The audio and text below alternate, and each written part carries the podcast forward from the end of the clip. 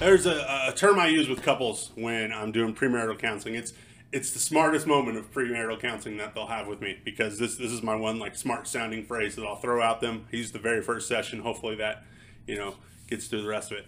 But here it is: idealistic distortion, right? And it's it's the idea behind why we're doing this premarital counseling stuff largely is to give you a realistic picture of what marriage is going to be like to, to get past some of those idealistic things that we have in our mind of you know whatever whatever your idealistic view is that this perfect existence is going to happen because you're married and you're always going to be deeply and madly in love you know? The honeymoon's going to end at some point and you're going to have to come back to the real world where you don't always agree where everyone doesn't always look beautiful and perfect like they do when you go out on a date or when they're walking down the aisle or any of those things.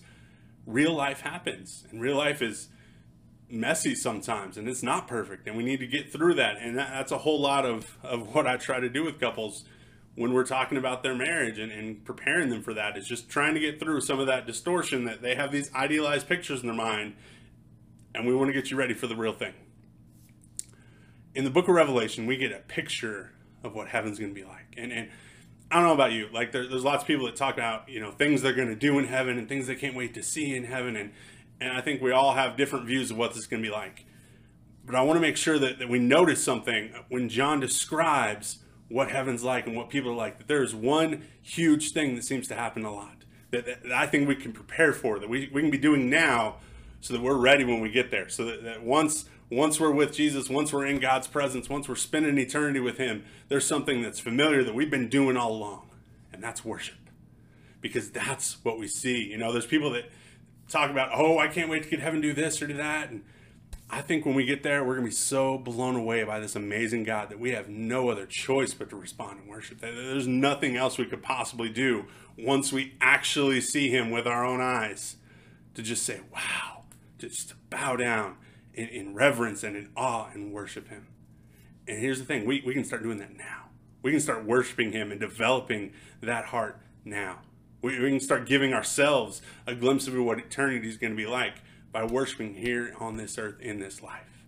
That's what we see over and over again in Revelation is these amazing, beautiful pictures of worship, of people just surrounding the throne, declaring how amazing Jesus is. We, we talked about this week already. Like that's such a huge point in Revelation that we don't want to miss. And not only do I not want us to, to miss how awesome Jesus is, don't miss what our response to how awesome he is is supposed to be. We're supposed to bow down. We're supposed to worship him. That's that's what he deserves. That's what seeing him is going to inspire in us. That's that's what heaven is really going to be all about. Is worshiping him. So let's start preparing for that now. Let's let's begin to to worship him. Not not just when we gather together as church. Yes, absolutely when we gather together. But let's worship him in our daily lives the, the way that we go about things let's let's offer as romans tells us like offer ourselves as this living sacrifice to him say here god here's my life you can have all of me. Uh, praise him not just with our voices not just on certain days of the week but with the way that we live every single day. Because that's what our eternity is going to be like. We're going to worship him every single day. That's what it's going to be all about. Let's get ready for it now. Love you guys